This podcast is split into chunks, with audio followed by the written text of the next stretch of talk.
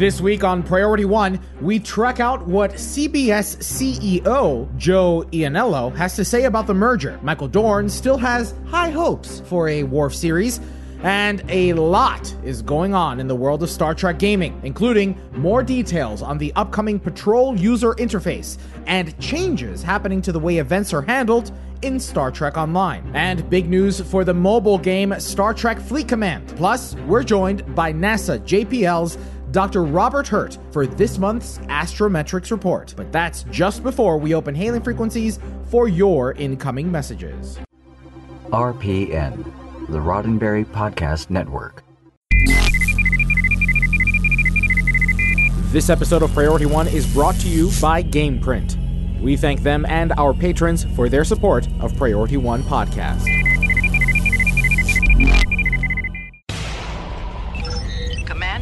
Verified. Priority 1 message from Starfleet coming in on secured channel.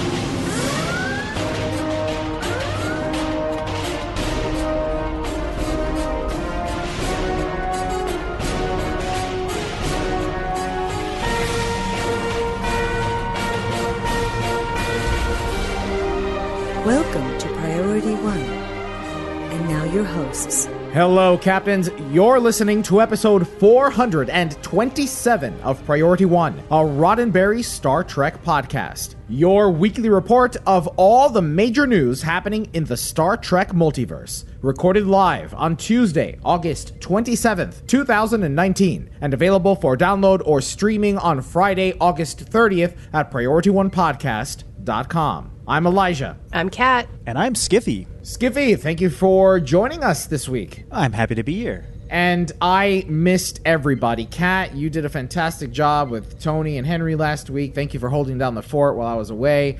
You guys did great. Thanks. It was super fun.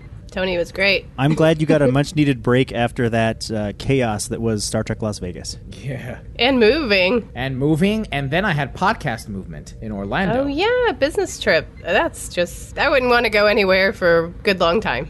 But I did miss everybody. Thank you all for continuing to produce the show. Uh, Skiffy, thank you for taking command of the fleet.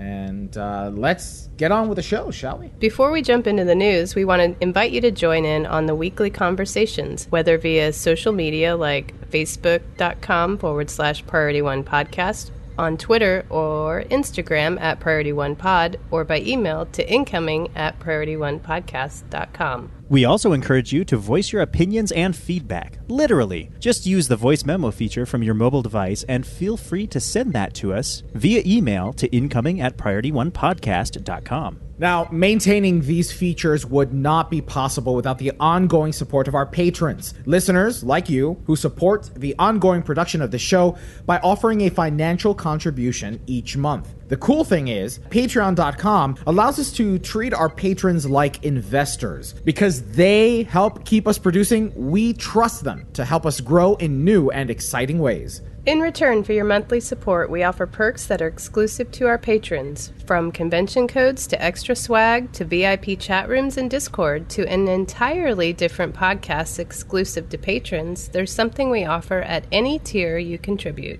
So visit us at patreon.com forward slash priority one pod and check out how you can become an admiral in the Priority One podcast listener fleet. Now, of course, we understand that giving up your hard earned money to a podcast is a big ask, and we understand that there are other ways that you can help. Now, one of the best ways that you can support the show is to share it. Don't worry about reviews on iTunes and all that jazz, it doesn't affect anything for us. What matters to us is that you share the show with your fellow Trekkies. Be sure to mention us via at handles on Twitter or Facebook and let them know that they can get their weekly roundup of Star Trek news right here on Priority One Podcast.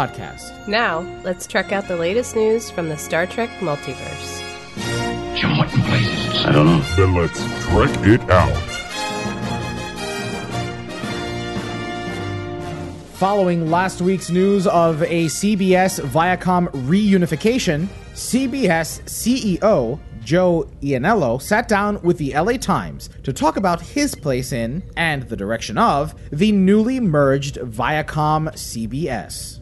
LA Times staff writer Stephen Battaglio asked how the 51 year old Ianniello was able to guide CBS through the tumultuous departure of former CEO Les Moonves. Ianniello's response sounded very Pike, like Captain Pike, diplomatic. Quote, the most important thing is that you have to listen and you have to be decisive in what moves you make. In the middle of all of this, what I would say is forget about what you think you know. Go around, meet the people, and listen. Take a deep breath and go with your gut.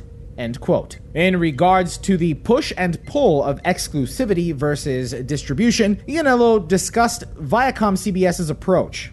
Quote, I understand the tension between the two, but what I would say is we kind of have the best of both worlds where we're able to redeploy licensing dollars into more content. We want to put enough content in there to make sure we're driving subscriptions. With Star Trek internationally, we licensed the first series to Netflix and the second one to Amazon. CBS All Access will be the only place to get all of the Star Trek series. So it does differentiate us among its competitors. End quote. For a link to the full interview, check out the show notes. So, are they saying that CBS All Access is going to launch globally before we get the next Star Trek series? I I don't know, Kat. Do you do? What do you, do mm, I mean, his statement is what was released on Amazon. Is that Lower Decks? one of the next series is going to be on Amazon. I don't think it's. I bet it's the animated one. I remember us covering that. A, well, that was a while ago. I'll see if I can find it. Yeah, I'm I'm not sure, but it, it, I bet that they will still license things internationally for distribution, like what they did with Netflix. But you know, I, I don't know how CBS All Access works internationally, though. Can international? Ah, Picard. oh, really? Hmm. Picard will be the one that's going to Amazon and CBS All Access. Discovery was on Netflix. That to me sounds like a huge loss to Netflix. I don't know. I mean, it was just international distribution. It wasn't. I don't know. I mean, right now Netflix is getting hit left and right. I mean, there's just I mean, it is it just right hook, left hook from all these content creators like Disney, you know, now CBS and, and whatnot. I, I here's what I want to focus on here a second is the the idea that Star Trek internationally for now is going to be split amongst these platforms. So again, if I live outside of the US, I have to subscribe to Netflix to watch Discovery. I have to subscribe to Amazon to watch Picard, and then whatever, you know, Nickelodeon's platform might be if it's not already on something. Isn't that part of Viacom, Nickelodeon? Yeah, so so all of these all of these are going to be on CBS All Access for people in the United States, but outside of the United States, exactly. it, it's split apart.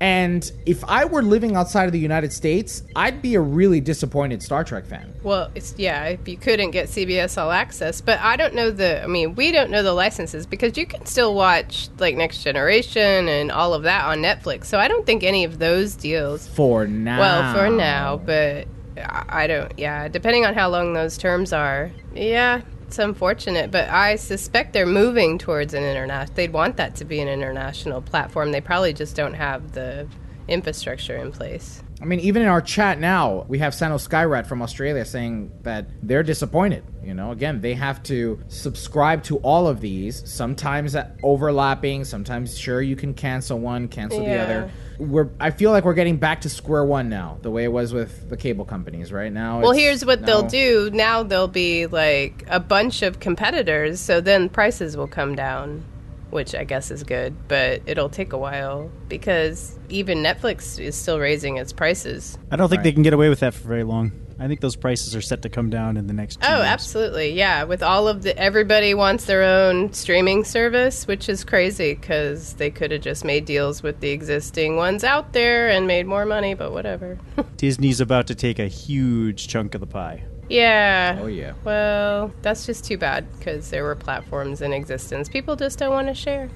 With excitement for Star Trek Picard reaching fever pitch, it could be easy to forget about an older next generation spin off pitch, Michael Dorn's Worf series. But fear not, the Star Trek alum will never let us forget.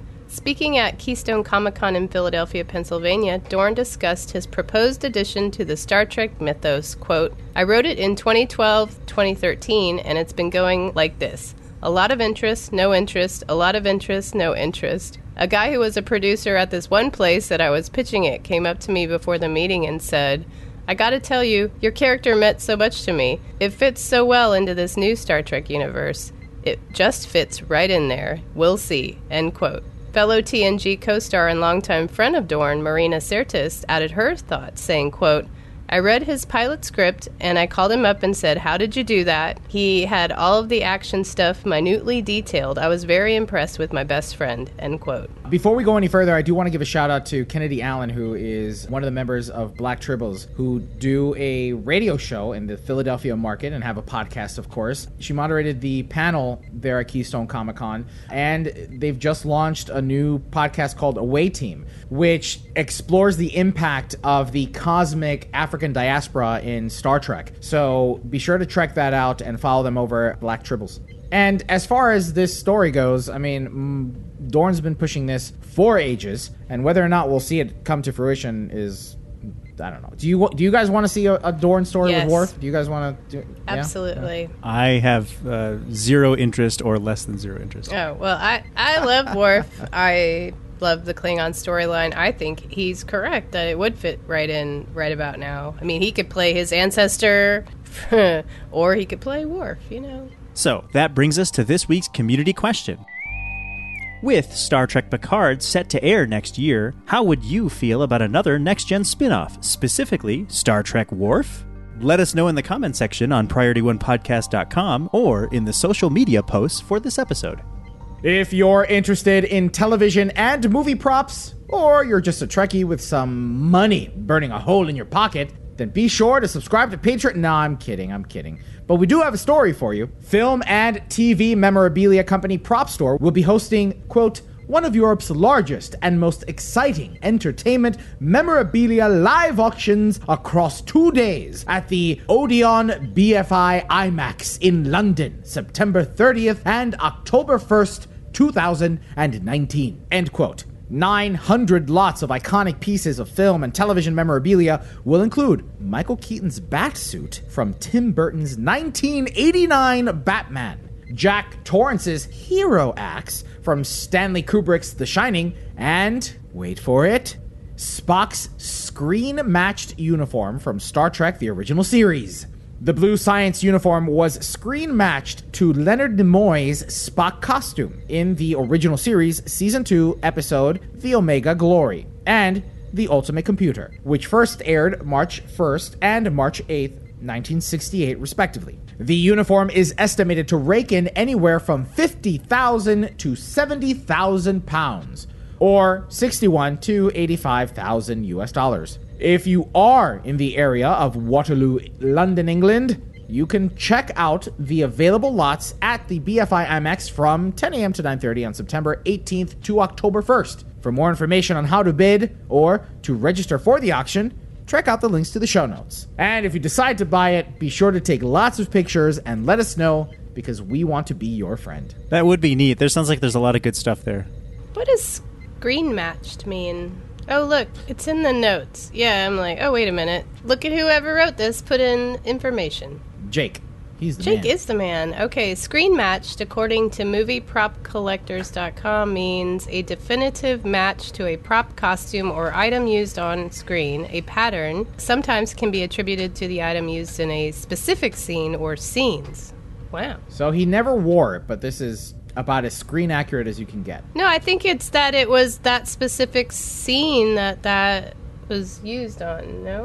Uh, all right. Yeah, yeah, I guess. Okay. Oh, Larry Nemecek, look, just said they have an actual confirmed match to an on-screen use. So it does mean it was on TV and used. He wore it. That's awesome. And a shout out to Larry Nemecek of the Trek Files and Trek Land. Thank you so much for chiming in on the live chat, Larry. Yeah, thanks. That was great. On December 25th, 1999, moviegoers and Star Trek fans were given a wonderful gift Galaxy Quest Yeah, we were. by Grabthar's Hammer. In celebration of the iconic sci fi comedy action adventure Star Trek homage, fans of the film will have the opportunity to purchase the Galaxy Quest Limited Collector's Edition Blu ray Steelbook. Arriving September 21st, 2019, and listed as 19.99 pre-order on BestBuy.com, the Blu-ray will come encased in a beautiful blue steel book and feature a score of special features, including a Galactopedia, documentaries, deleted scenes, and the film's theatrical trailer. For a link to the features and the Best Buy pre-order page, check out the show notes. I love how the sleeve says "Never give up, never surrender." Oh my god, amazing. 1999 is a good deal for a collector's edition anything. Yeah. I agree. Well, captains, that's all the news we have to trek out this week. Now, let's find out what happened in the world of Star Trek gaming. Computer status report. Status. Incoming message. I'm only in the mood for good news today. Captains, we do need to take a moment to thank our sponsor for this month, GamePrint. For those of you unfamiliar with who GamePrint is, they are the company that actually allows you to 3D print your starship from Star Trek Online. Now, here's the cool thing about it is that you don't even have to play Star Trek Online to choose an awesome looking ship, selecting the size you want printed, and you can even get it renamed to whatever ship name you decide. All you have to do is visit gameprint.net and you'll have access to an extensive library of ships that have already been uploaded by players. There is something for every Star Trek fan. You do not have to play Star Trek Online to take advantage of this. And we want to remind you that they're also offering hand painted models. Skiffy, did you get a chance to watch the video of the unboxing of the hand painted Galaxy class starship? I did. It looks amazing. And actually, I, I recall chatting with Tony about it too. He was very impressed with the quality of it and the, the vibrant nature of the colors that were hand painted on it. It was absolutely stunning. I mean, the ability to be able to open up a box and there is your ship. Perhaps now it's the ship that's taken you from level 1 to 60 in Star Trek Online, thanks to ship scaling. A ship is like another character for you, right? And it's always been that way for Star Trek. The, a ship acts like a character in the story for Star Trek.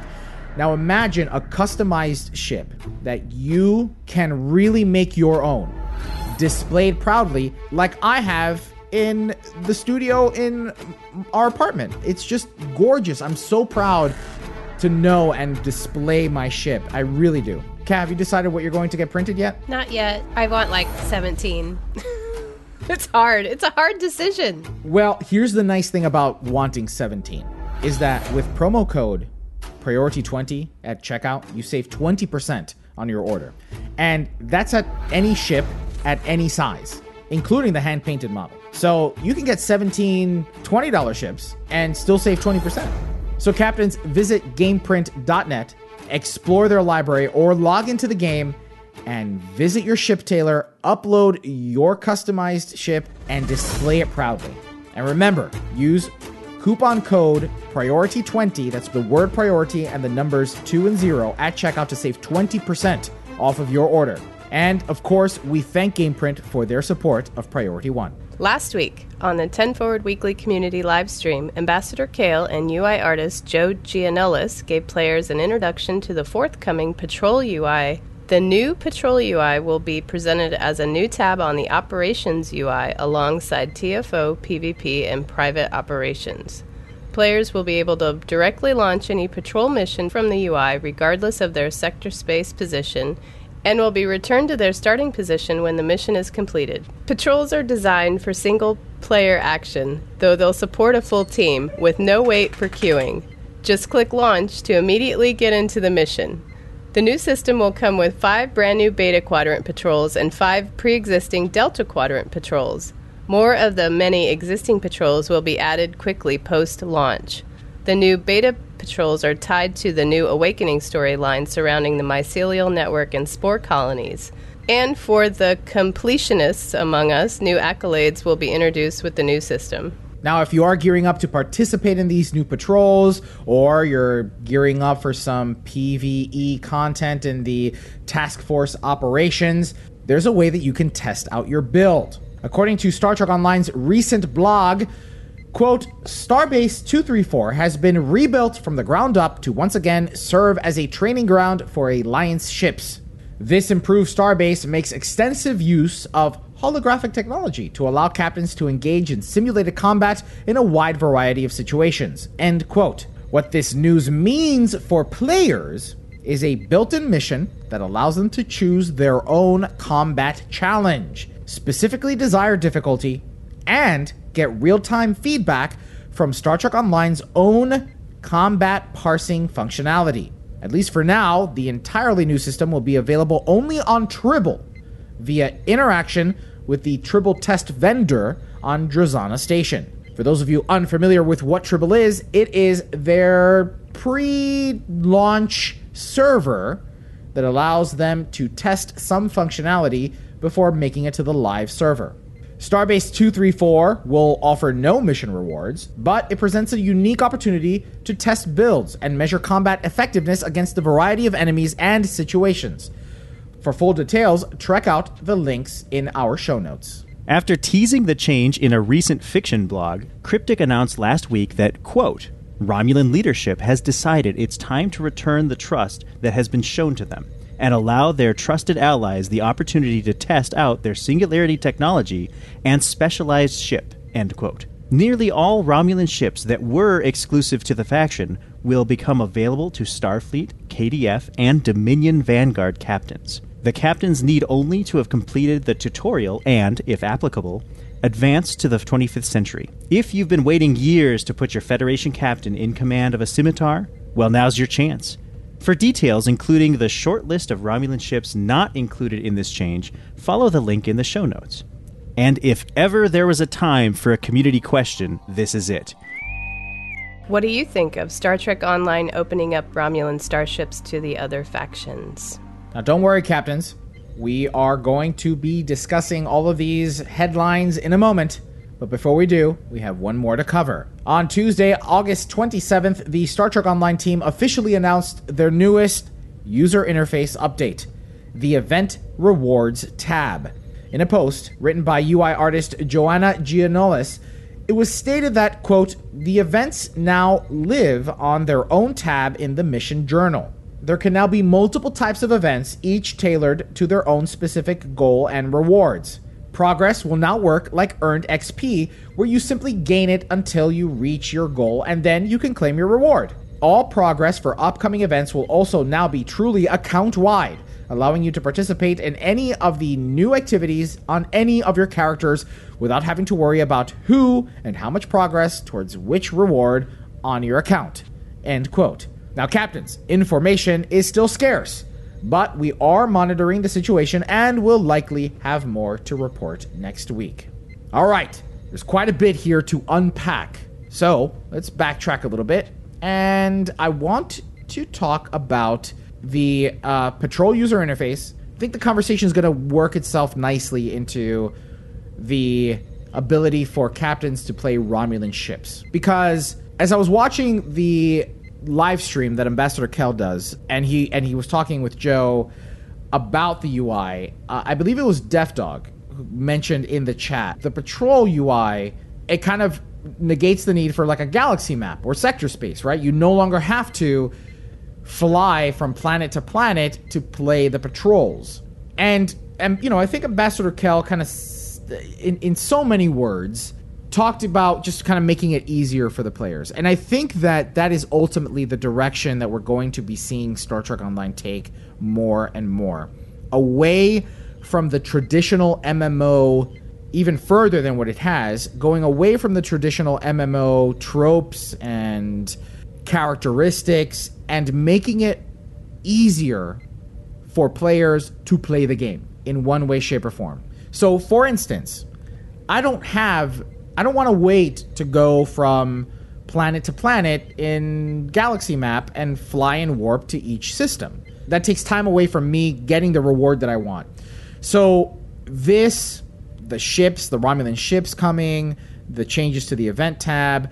These are certain things that I think are removing the barrier of time for players that want to get in and get out. Absolutely. And it the thing with the patrol uh, updates is that you're getting double XP so you can level up whichever ship you're in if you're just trying to level up your ship for the trait, which most people do those patrols in order to do that um, because it's easy and quick. Uh, so if you're just leveling your ship up, you just want that trait and you want to move on to another ship. This is amazing for that. I- I'm super excited for this change. I completely agree, and, and Elijah, to touch on what you already commented, they are they do appear to be taking that direction of uh, maximizing your time in the game in terms of your efficiency. Right. And they've already taken the steps of giving you that one click button to jump to missions, uh, so you don't have to travel through Yes. sec- sector space to get to the start of all. missions. Yeah. Fill All, you're my new best friend. And it seems to all be geared to the people that have an hour a day or an hour every other day to log in and get a few things done, and they want to accomplish what they want to accomplish. They don't want to spend uh, 15 minutes uh, going from point A to point B and getting nothing for it. right. Well, Shane in the chat was saying, yeah, so you don't have to run Argala seven times in a row. Well, you can run seven patrols. You don't have to run Argala to get different, you know, enemies, you know, just to get your ship leveled up. And I want to say, did this have no cooldowns on the a lot of the patrols? I, I, I think there's no cooldown, so you can go into each one over and over again. There is a cooldown for the cluster of patrols. So, you know, they could do a cluster of patrols from a certain area of galaxy map, and then that has a, a, a brief cooldown. Even with the new Um, UI, because I thought yes, I thought I with the- remembered hearing that cooldowns were going. No, Okay. no, there's there's still going to be a cooldown, but I believe it's short. I believe it's about 20 minutes or so, and then you can cycle back. So go through each patrol group and then cycle back to the top, and you can continue to, to do it ultimately, is my understanding of the system. Man, that's just so exciting. And now, and I think that this efficiency and this moving away from barriers to entry kind of goes along with their decision to open up the Romulan ships to the other factions. I mean, you know, it, it was a great concept. It was great to have a third faction to play in Star Trek Online. But for me, the game doesn't support the red versus blue traditional gaming mentality, right? The, ha, you know, have I've never felt the Klingon War in Star Trek Online. I've never felt that there was a division of red versus blue in Star Trek Online, and you know, I, I think I even brought it up in STLV during one of our interviews, or and if not, certainly in interviews past about letting KDF contribute to fleets, letting KDF players join in on TFOs That's a big one. teaming up with KDF. I think that allowing players to, to fly these ships, yeah, it's extra money in their pocket for sure, but it's also, you know, a step towards that you know, more unified gameplay and, and fewer barriers of entry. Agreed. I mean, the there are beautiful Romulan ships. There are some beautiful Romulan ships in the game, and I wouldn't mind flying one or two of them or, or trying them out. I don't know that I have a lot to comment on this, other than I'm excited to utilize it. I own all of the the uh, Romulan ships, and a lot of them have been collecting dust. Because I, I do have an alt, a Romulan alt. I've played through the missions, and I I went back to my main, and I think a, a lot of people do. A lot of the casual players only have a, a single uh, character, or maybe they have a second, but they never log into it. And again, a lot of the changes we're seeing are very much geared towards that single player that has a limited amount of time per day or per week to play. And this will um, this will allow them to try out those ships. I'm gonna have to go through and grind out reputation marks to buy singularity cores on on my main now. Oh, but, yeah. uh, that'll be fun. Well, what else are you going to use those marks for? You probably have everything already. That's true. That's very true. Uh, Def Dog in the chat says that you know the con- that for for for him the concern is you know less about the ships and more about people not playing the story content anymore. But to be honest, I I, I want to say it's safe to say that it's a vocal minority that wants to see that faction built up. You know, and the, it it's unfortunate, absolutely unfortunate, that more development time cannot be put towards developing a, a new faction or an existing faction like like the Romulans. But then at the same time, you know, Shane mentions that this makes it more cost effective for for Cryptic to then perhaps design new Romulan ships, right? What is the return on investment for a company like Cryptic to design a ship that a fraction of the player oh, base Oh, yeah. is investing their money in because a majority of them are playing Federation or KDF, right? It's it's yes, it's most certainly a chicken versus egg, chicken and egg scenario, right?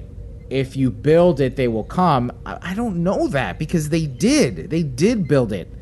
And did they come? Why isn't a Romulan your main, Skiffy? Like that, you know, like is it a Federation character that's your main? You know, is it a KDF character that's your main? Is it a Dominion? What's your main character? For me, it's a Federation. I can only speak for myself. But I think that investment dollars, literal investment dollars for the game, are being diverted in ways that will see an ROI.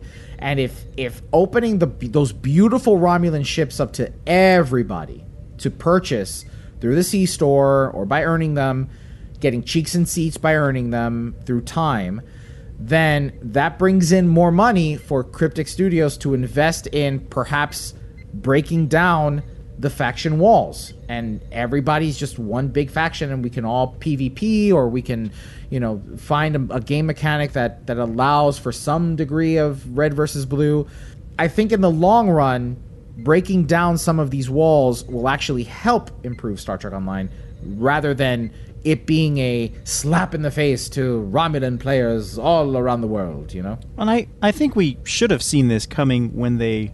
What it's been a year or two, hasn't it, since they opened up uh, top tier Fed ships to be played on Romulans? But that was kind of the first step, wasn't it? Oh, that Romulans. I, I don't think anybody complained about that. Well, no, because you know Romulans kind of got the short end of the stick anyway, since they weren't getting much updates or any other new content. But I mean, the Romulan story arc—that's my favorite tutorial to play. I mean, the thing is, like, all the missions are the same after a while for everybody, no matter which faction you're on. So it's only the tutorial that's different. So yeah, I think it unification is a good move. And Shane points out in the chat again another good point is that the Picard series is just around the corner, and it certainly is going to involve Romulans, as we can see. So that's going to bring an influx of players into the game that may want to fly a Romulan ship, but want to play Federation. You know, that again, that's more money going into the game. Does it feel a little cheap?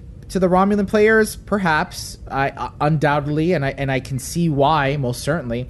But I think in the long run, that opens up in, it, the money to improve on the game, to improve on the quality of life of the community for the game, uh, whether it's through storytelling, episodic storytelling, like we see with Discovery, and now coming down with Picard and, and all the future Trek.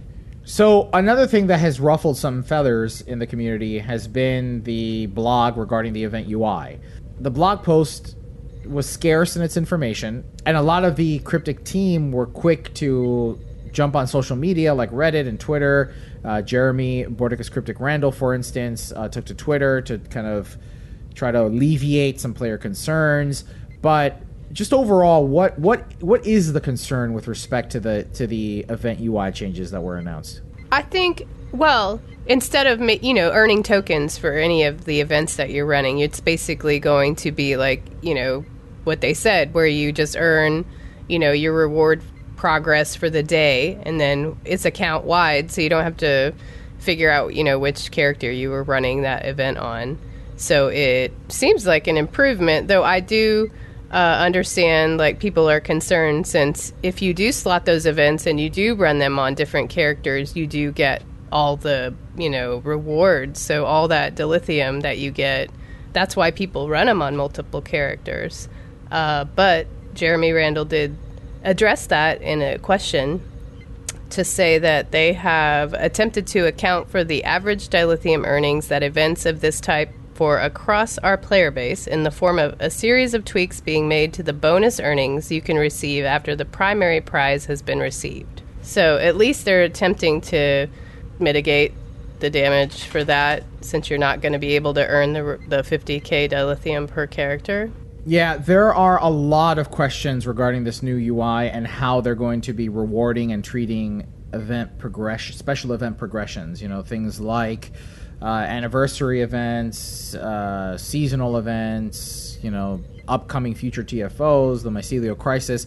I think a lot of people are really curious, and I think a lot of it has to do with the, the earnings, right? The special item that you receive from the event to then contribute to the progress of earning the ultimate reward in that project. I anticipate that these changes are designed to again streamline the experience for the player and make it less confusing. I mean, for there to be a currency, each a new currency for each event, I'm sure is cumbersome. I'm sure is a database hog.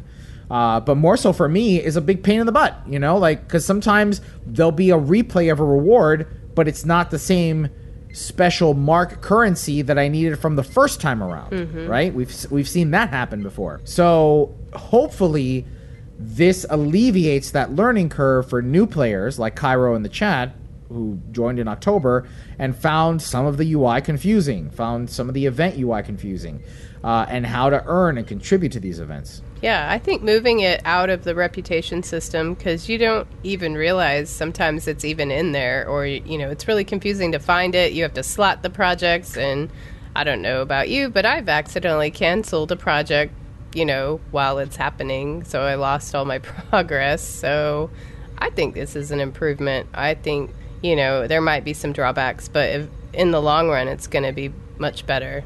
Well, not to mention the reputation system isn't really used on a daily basis till you hit uh, level 50, is it? Right. That, Yeah. un- you know, quote unquote unlocks. I know it's unlocked for events, but you don't have any reason to, to go there, and they haven't really given you a tutorial on it until level Yeah, you don't even know what's there. You yeah, you wouldn't have a reason to visit that since you can't do anything there anyway. But all of this is developing captains, and we will, of course, be sure to fill you in on all the details as we learn them here at Priority One Podcast. So stay tuned next week, because I'm sure we'll learn a lot more about this new event UI.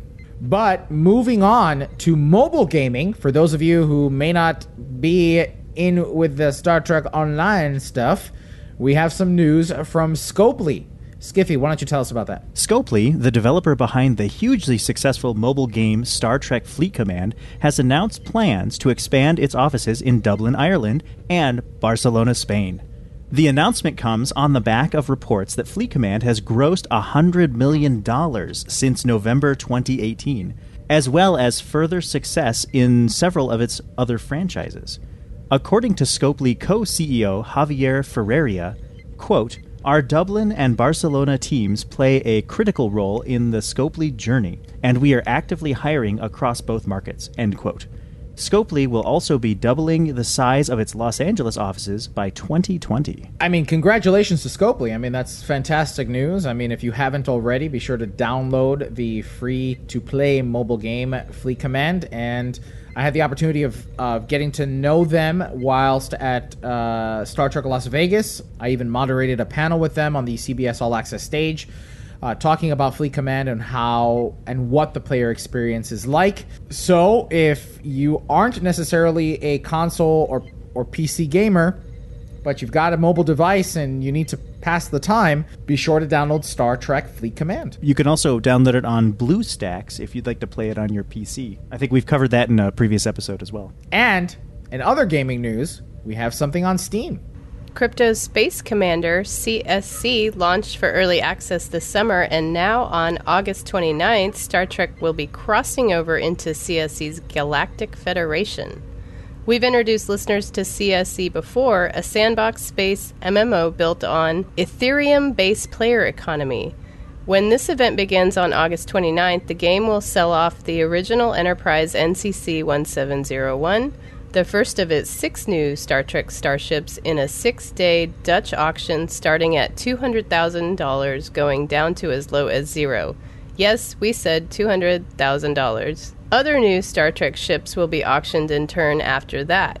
Additionally, 10,000 Star Trek supply crates will go on sale for $25 each. Each crate will contain one Star Trek starship and four random Star Trek modules. In the supply crates, you'll have a 90% chance of obtaining a Rio Grande Runabout class starship as seen in Deep Space Nine. The remaining 10% of crates will have one of these rarer starships the Enterprise, Enterprise D, Voyager, Defiant, or Rotarran. For full details, check out the link in our show notes. To learn more about CSC, visit csc-game.com. Now, Elijah, you had a chance to interview some of the developers behind CSC while you were at Star Trek Las Vegas, correct? I I did indeed. This is the game that is based off of uh, cryptocurrencies. Uh, if, like Kat mentioned before, Ethereum. I'm gonna dabble with it more. I mean, I follow cryptocurrency pretty closely. Um, and so I'm curious to see how it plays out for this game. I mean, if if digital cats sell for hundreds of thousands of dollars in a crypto game, I'm I'm sure that starships will do well. Well, so the the most well-known cryptocurrency, I think we can all agree is Bitcoin. Yes. So if I were to compare this to Bitcoin, this would be like well, a Bitcoin is essentially a serial number for lack of a better explanation and each serial number in this case is tied to a Star Trek asset. Well, it's more every blockchain transaction is the serial number. So, for instance, like you know that ship could sell for two hundred thousand dollars, so that transaction is your serial number. So, tying that transaction to an asset means you own it, and even if the even if the game ceases to exist, that asset is still yours and still has value for years to come. That if is this takes off. That is the plan. Yes. Very interesting. Very interesting. So it is a digital asset with value, whereas by comparison, you buy something in Star Trek Online, for instance, or in Fleet Command, or any other game. Once that game shuts down, that's it. The asset's gone. Well, captains, that's it for this week in Star Trek gaming. Now, let's look up to the skies with Dr. Robert Hurt for this month's Astrometrics Report. Space. Astronomy, quantum mechanics. It's not theoretical, it's not hypothetical, it's real. Education, astrometrics. The final frontier.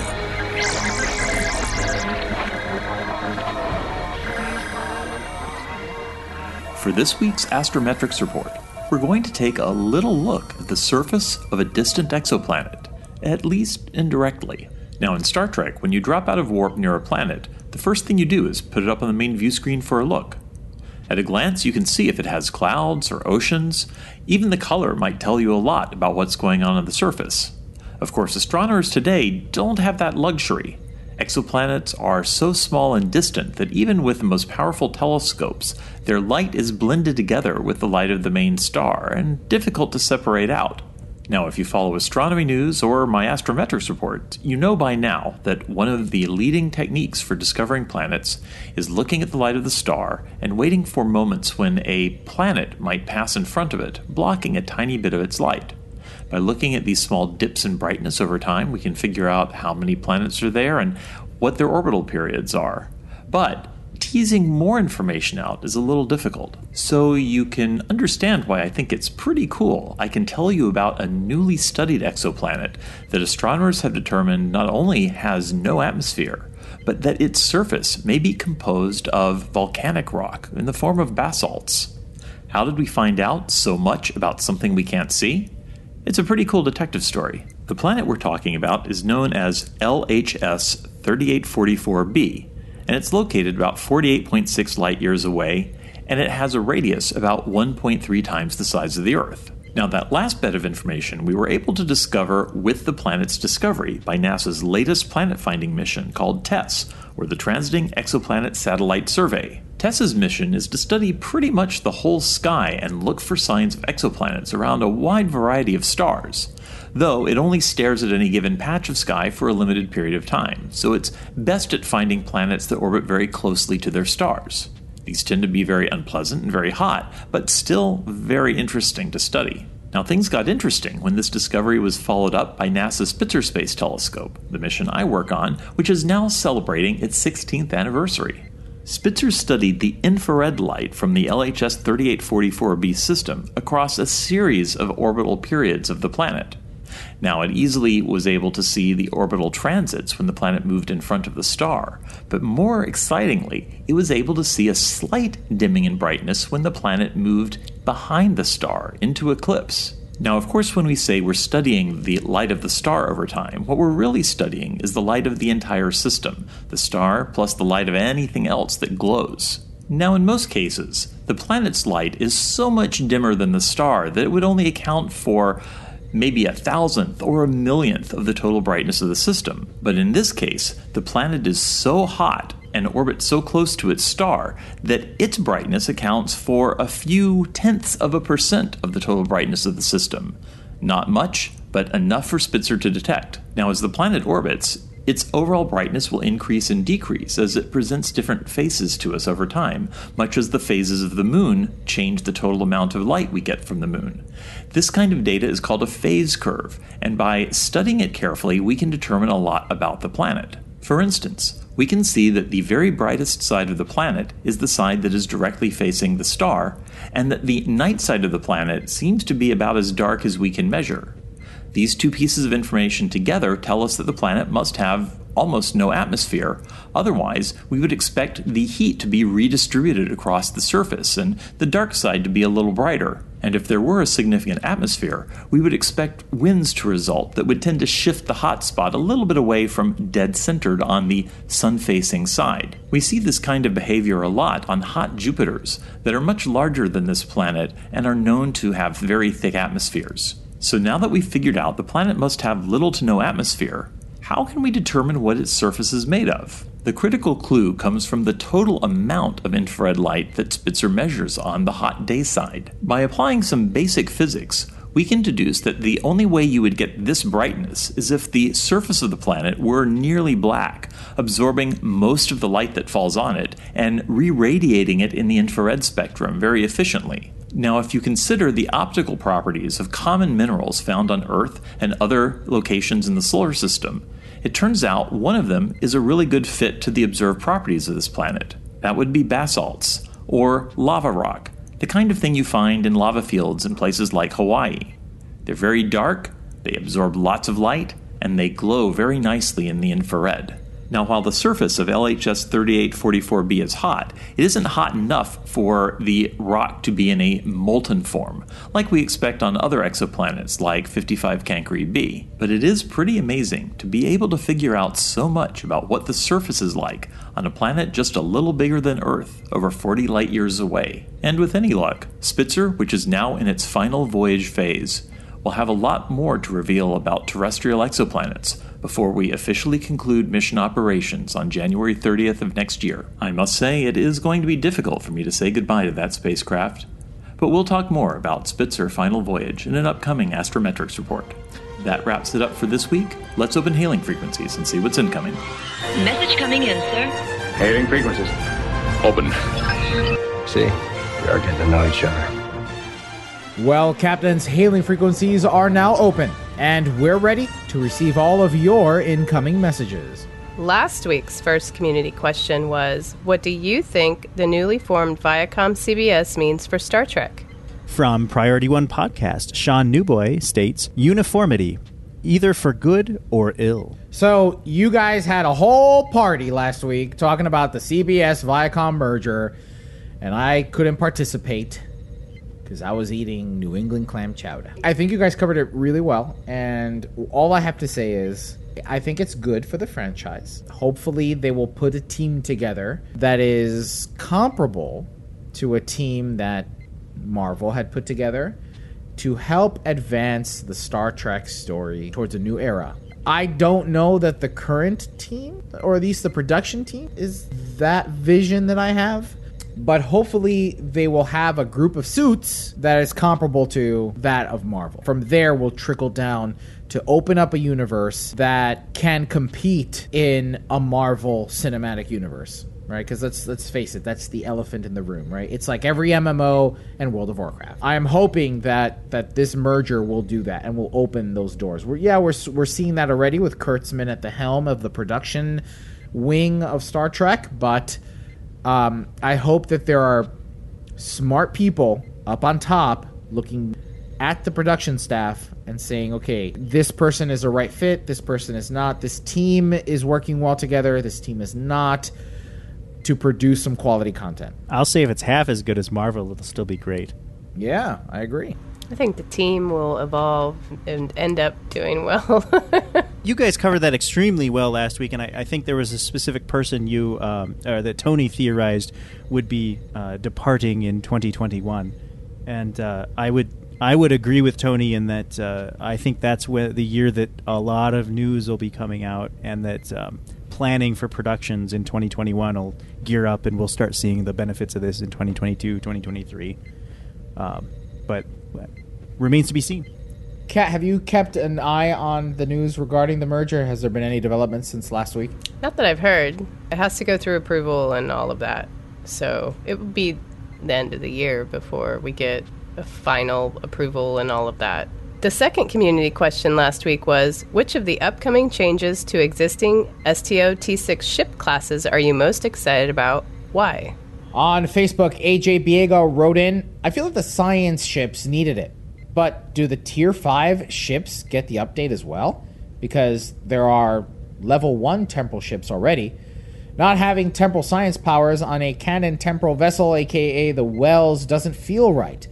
As for the carriers, I have been flying the Suliban ship with a lot more cell ships.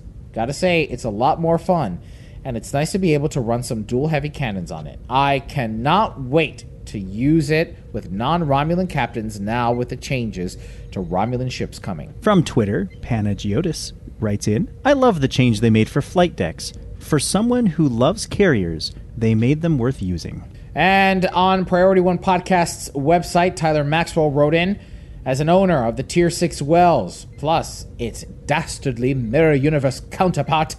I'm happy to finally see the original time ship actually live up to its on screen status. But isn't calling it a flight deck carrier redundant? I mean, don't all carriers have flight decks? That's kind of how the whole thing works, right? I'm not sure that these name changes are making the ship definitions much clearer. Rather, just exchanging one flavor of convoluted and confusing for another. But whatever.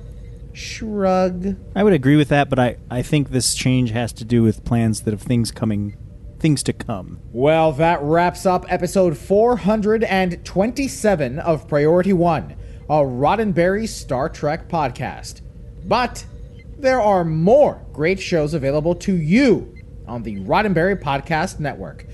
Just visit podcasts.roddenberry.com for a complete list of shows. Then be sure to subscribe and share it with your friends. Sharing is caring, and it means a lot to us. But we can't forget to send a special thanks to some of our Patreon supporters Diana Gunther, Darnell Dwayne Ross, David K. Rutley, Joshua Selig, Peter Archibald. And here's our community questions for this week. With Star Trek Picard set to air next year, how would you feel about another next gen spin off, specifically Star Trek Worf? Also, what do you think of Star Trek Online opening up Romulan starships to the other factions? Please limit your feedback to one per customer. Captains, it's important to us that you get your voice heard and that you participate in the conversation. Leave us a comment on our website at priorityonepodcast.com on our Facebook page at facebook.com forward slash Priority One Podcast, or find us on Twitter and Instagram at Priority One Pod. And don't miss a thing from the Star Trek multiverse. Catch our episodes every Friday by pointing your favorite podcast app to feeds.priorityonepodcast.com or just do a search for Priority One, a Roddenberry Star Trek podcast. You can even join in on the fun while we record our episodes live on Tuesday nights at around 8 p.m. Eastern on Facebook, Twitch, YouTube, Twitter. Keep an eye on our social media channels for details. And if you're still craving more, be sure to spend time with Admiral Winters and me. And the Priority One Armada. Saturday nights, the Armada broadcasts live to review the latest Star Trek Online and Armada news, as well as spotlight some of the amazing members in our community. Each week, we team up with you, the viewers, to earn things like reputation marks and dilithium. With regular giveaways, there's something for all STO players, new and old. Follow us on all of our social media accounts for broadcast times, and if you'd like to join the Armada, visit PriorityOneArmada.com. This episode of Priority One is brought to you by our patrons through patreon.com. Find out more and add your support at patreon.com forward slash priority one. And even if you can't make a financial contribution, please help spread the word about the show and invite your fellow Trekkies because it's your support that keeps us going. Don't forget to tune in to Priority One Productions Guard Frequency podcast at guardfrequency.com. Each episode, the Guard will take you inside the universe of your favorite space sims, including a tabletop adventure played out by your hosts. And Heroes Rise brings you up to date in the world of Dungeons and Dragons. Learn all about the latest publications, tools, tips, tricks, and traps in less time than it takes to skin a wyvern. Head over to heroesrisepodcast.com to discover their secrets. Thanks to our audio editors, including William Hardy, Brandon Parker, Rand Hurl, Daniel Stevens, Skiffy, and a massively warm welcome to the newest addition to the audio team, Roscoe McQueen, who I had the opportunity to meet at STLV. Thank you for joining the team, and we look forward to all the amazing work you plan. Thanks to our producer, Jake Morgan, for assisting in the production of the weekly show, and to community manager Shane Hoover, who helped this week and last week in writing our show notes. Thanks to our graphic artist, Henry Pomper, with support from Jason Smith of the Priority One Armada. Thanks to the composer of our theme music, Chris Watts. Thanks to our syndication partners, Subspace Radio and Trek Radio. But most importantly, a big thanks to you, the Star Trek community, our listeners, because without your ongoing support, none of this would be possible. Enemy ship on sensors. Red alert. Su no. Engage. Transfer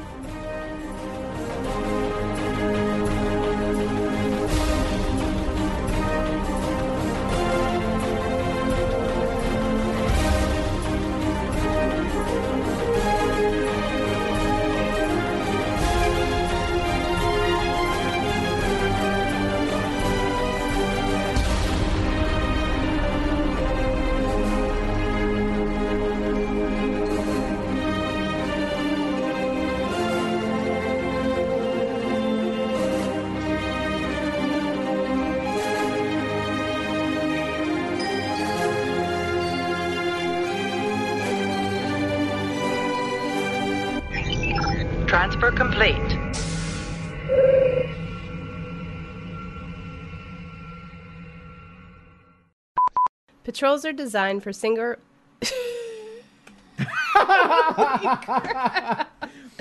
They are No, designed for Singer- single player action. Singer player. They Patrice, they Patrice, we're good for single Jesus, people. I need They another are- You can oh. play with a fur team. Awesome. Okay, we can do this. Barcelona. It's Barcelona. Barcelona. Barcelona, Barcelona, España. Podcast.roddenberry.com, the Roddenberry Podcast Network.